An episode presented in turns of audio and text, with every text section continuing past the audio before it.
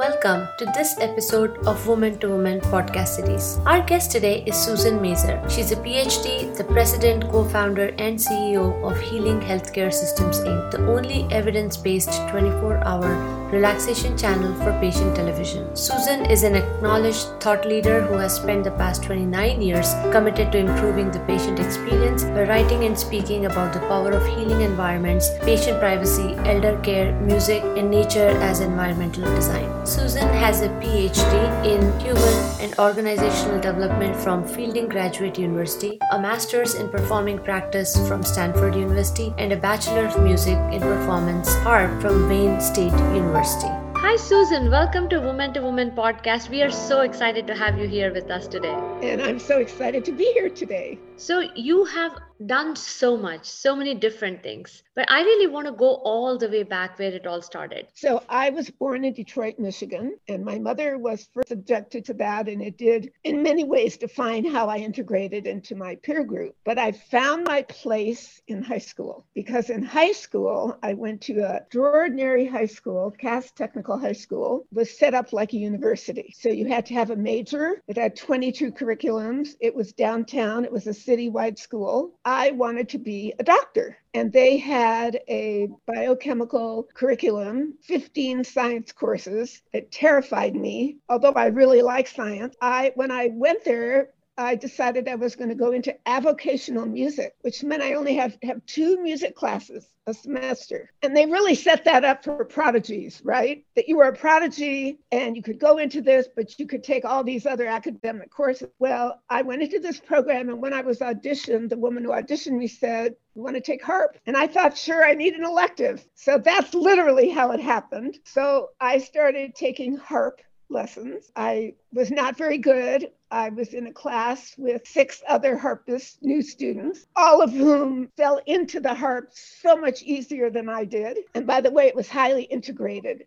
So most of the students at Cass, I think it was 50 50 African American and white. But in the harp class, by the time it all kind of fell out and I was in the harp ensemble, because that's like longevity, I stuck with it all three years I was in high school. I was the only uh, white student. These kids were so talented and so hip and loved me so much. I kind of found my place. When I graduated from high school, I went on to Wayne State University, that's in Detroit. So it was a commuter high school, and I lived at home.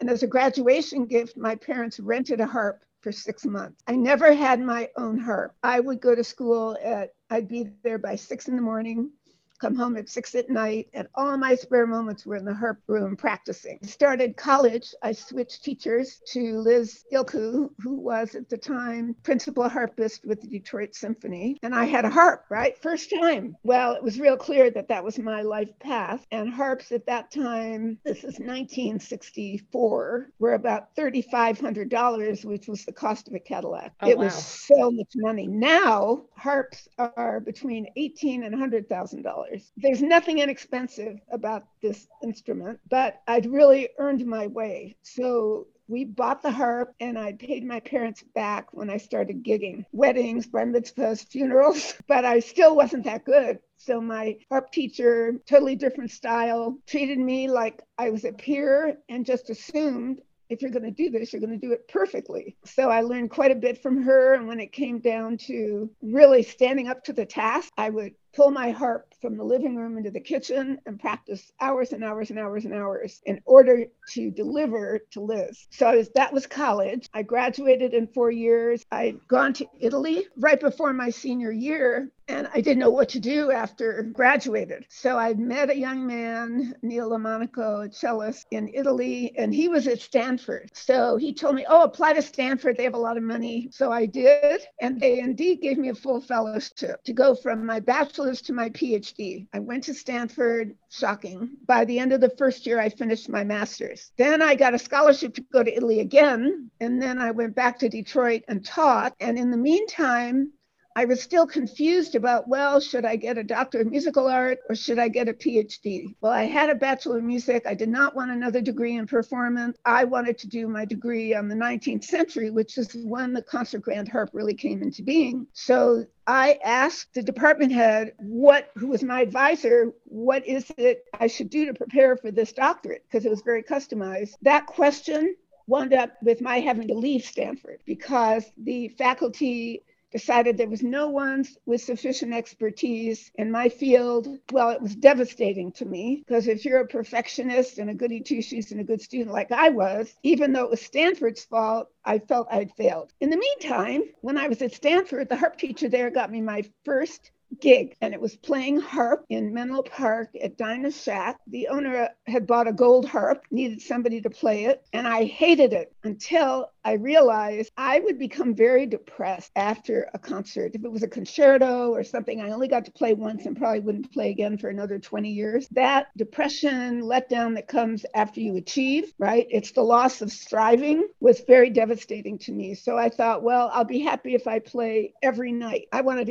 a life where I performed every night. So I switched to jazz and moved to San Francisco and I played continuously there for 12 years, got booked in Lake Tahoe, played there for 15 years. In the middle of that, I amplified the harp, which was heresy. And also, by the way, at that time, playing anything but classical music meant you weren't capable. That's where the harp community was, really narrow minded, kind of like ballet and modern dance. I decided I was going to be brilliant at it, and I amplified the harp and worked at it for many years because they didn't really have the technology wasn't there, so the harp could sound like a $200 cheap guitar. After about 20 years, it got better. And while I was in Tahoe, I improved it greatly. So I did that. I played full time for about 25 years. I met my husband in July 14th at 3 in the afternoon, 1984, because I'd recorded my first original album. This was the year my mother died, and I resigned from my last full time performing position. So I was in that murky water of a career change. It was going to be music, but what was I going to do with it? So I started working with nurses because a harp student of mine kind of invited me into that arena, and I decided that's what I wanted to do.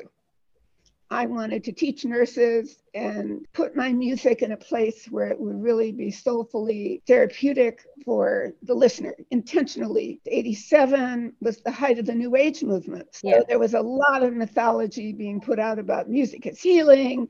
You play this certain song in the right key, it'll cure your liver. If you play it in this key, it'll help you stop smoking. If you play this tune, you can lose 50 pounds. I mean, it was really insanity. And I'm really not a new age lady. I'm pretty grounded. I had to, for myself, figure out, well, what is it that I'm really wanting to do? And through a, a series of events, what I realized was that when you engage with music, whether you're alone or at a concert, and you're really, your soul is being played by the music. And as a young person, you that happens more easily because everything is new. When we're older, it becomes a more rare event because we've had so much experience. And we also move into preference, which really blocks our ability to be spontaneously engaged. By this time, sidebar, this other parallel universe going on, I was an acute bulimic. My mother was morbidly obese. I was very close to her. I gained a lot of weight in college.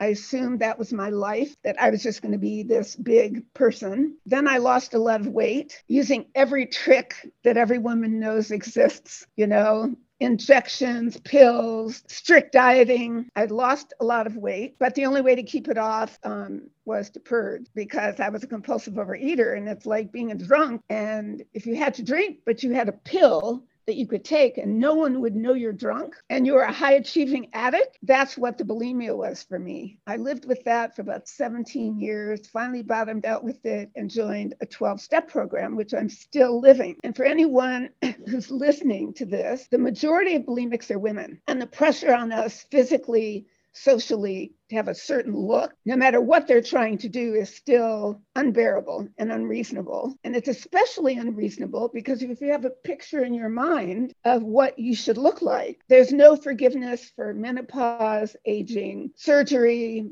cancer. There is no leeway. So the judgment on your body is kind of this consistent whip that on a daily basis you look at yourself, you measure yourself against an unreasonable standard. And that's what I was doing. So in the 12 step program, when I first joined, I didn't understand what any of it had to do with my insatiable craving to eat. It was an insatiable hunger. After four years and a lot of pain and hundreds of meetings, I finally realized I had this moment, which the 12 steps promise, realized that there was nothing wrong with me, that the idea that I was defective was a myth perpetuated in my family culture, and that I was not my weight. I needed to move ahead and really surrender to a higher power whether it was my music or I just had to get that I couldn't do this. So I've been in recovery 38 years. I am my normal weight, which I've sustained for a very long time.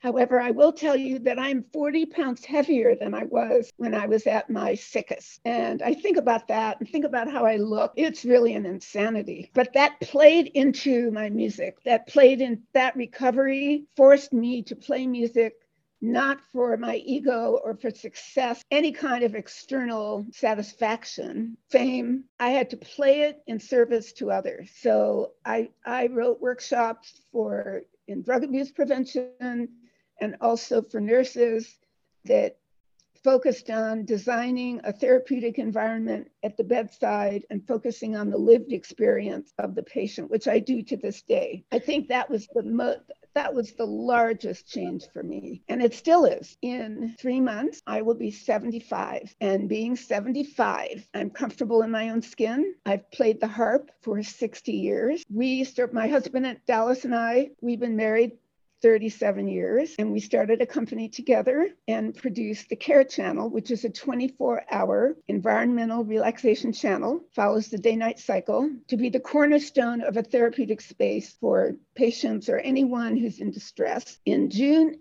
30 years we've been doing it. So it started out with just Dallas and I, our third bedroom. He did all the video for 18 years. We now have 20 employees. The channel is now in HD. It's in over a thousand hospitals. Congratulations. Like that's such an achievement. And thing that really strikes me, you mentioned your student channeled you into this with nurses. Right. The fact that you acknowledge that and the fact that you were so open minded. We all have talents we know, and many, many we don't know. So historically, I'm a workbook person. I think I made my first workbook in high school. So putting together a workbook and putting together a learning process, I think I've been doing it my whole life. I don't fight many things. My mom, she was very heart driven. Do you think she has had a lot of influence in how your life got shaped and who you are today? Oh, without question. She died very suddenly. Six months after she retired, there were four or 500 people at her funeral. And as people went through the line to greet us and express their condolences, teachers came up and said,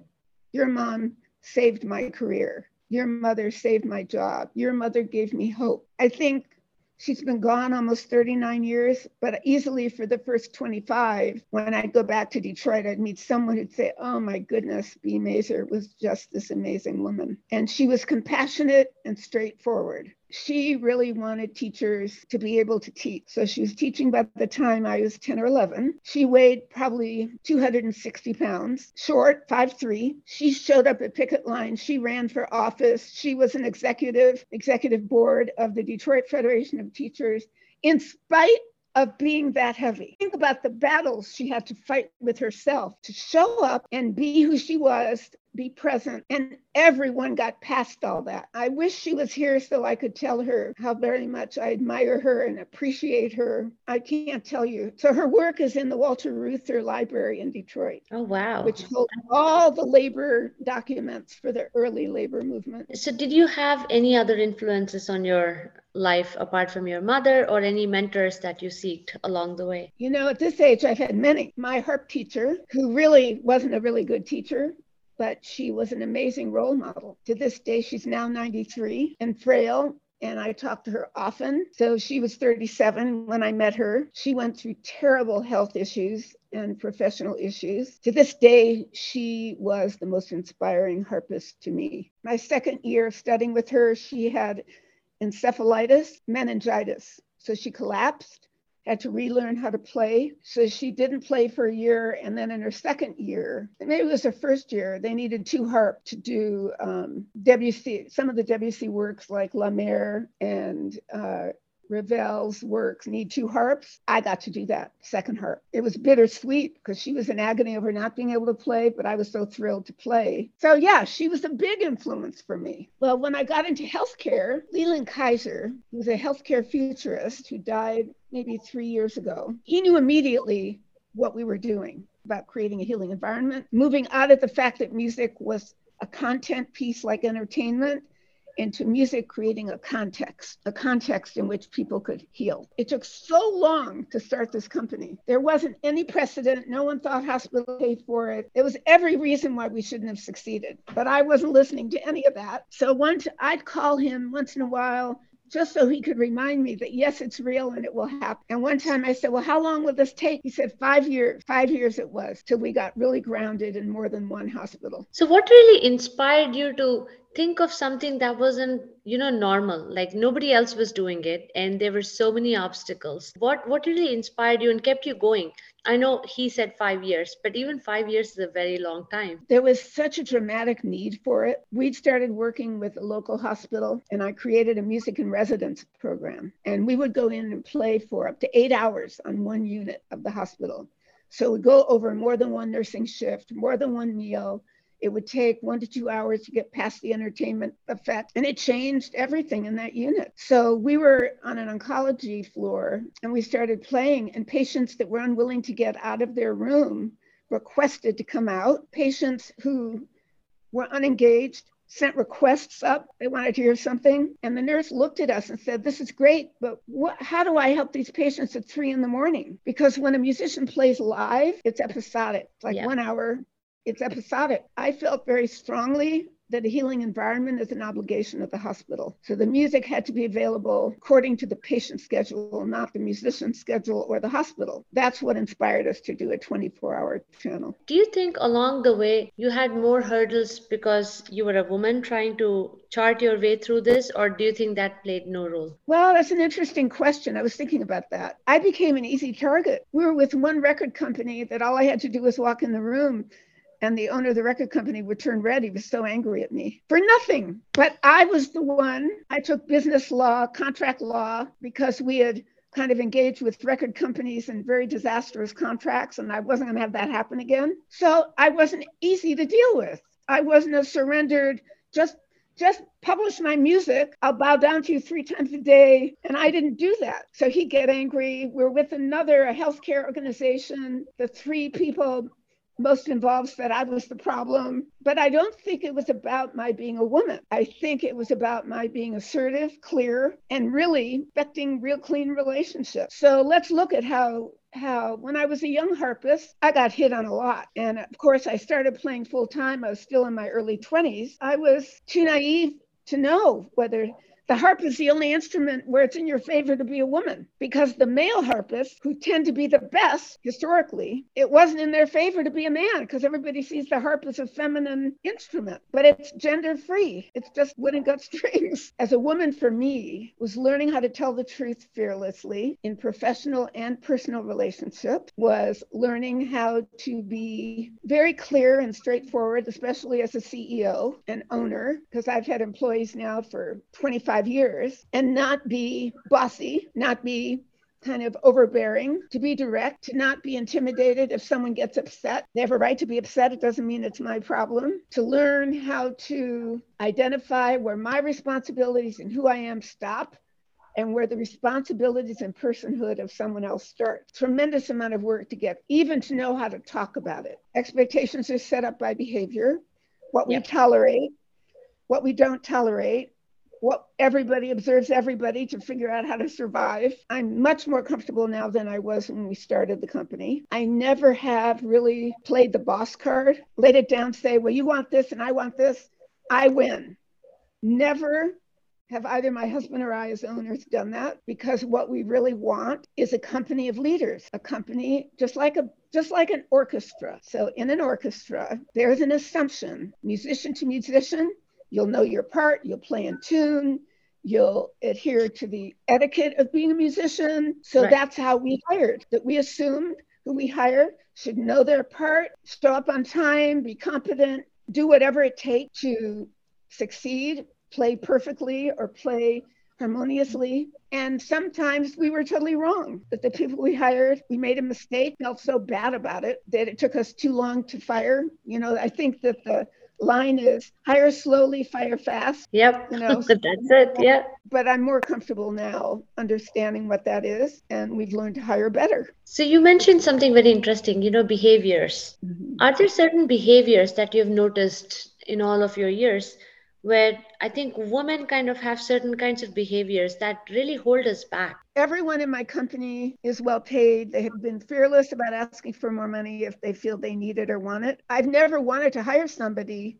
who was either a mouse or a bitch. You know, I didn't want to do that. I wanted to hire someone who was strong, competent, knew their skills, and grew. I think that we all have our personal work to do to really get honest with ourselves about what our motivation is, what we're surrendering to, because we're all surrendering to something, and learn how to be honest. Any closing comments from our, our listeners? You have to find your own mission. You have to find what matters to you. The bottom line of what are you willing to do every single day and with whom are you going to do it? So instead of looking for a job according to the pay only, which I think now is a myth, I don't think people seek jobs out for salary alone. Ask yourself, in the end, what have I done? Every day when I get up, is it worth getting up for? Do I feel good about am I able to express my own mission in the work I'm doing? Are the people around me peers? Can I learn from them? And it isn't about even being politically aligned, it's about being in a dialogue where everybody is a learner. Those questions looking for a job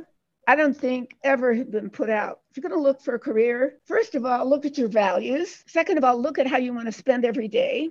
Some people love being in front of the computer inside every day. Some people can't stand it. Some people want to be around people all the time. Some people can't stand it. Do you want to be someplace where you job hop, like you'll be here for three years and then look for another job? Or do you want to be someplace where you really can lay down roots and flourish, where the company grows and you grow and you really have a stake in it, about acting as an entrepreneur in every gig. That in every job you fully represent yourself. Even mm-hmm. if you think you're representing the company, it winds up being yours. We have to produce and direct the movie we create on a daily basis in our own lives. Thank you so much, Susan. We really appreciate the time. And this was such a nice conversation. You're welcome. Anytime. I'm happy to have this conversation again. I'm very interested in what you're doing in your goal for woman to woman. I'm interested in the questions that come to you, and I'm totally available. You, you know, I'm going to take you up on that offer.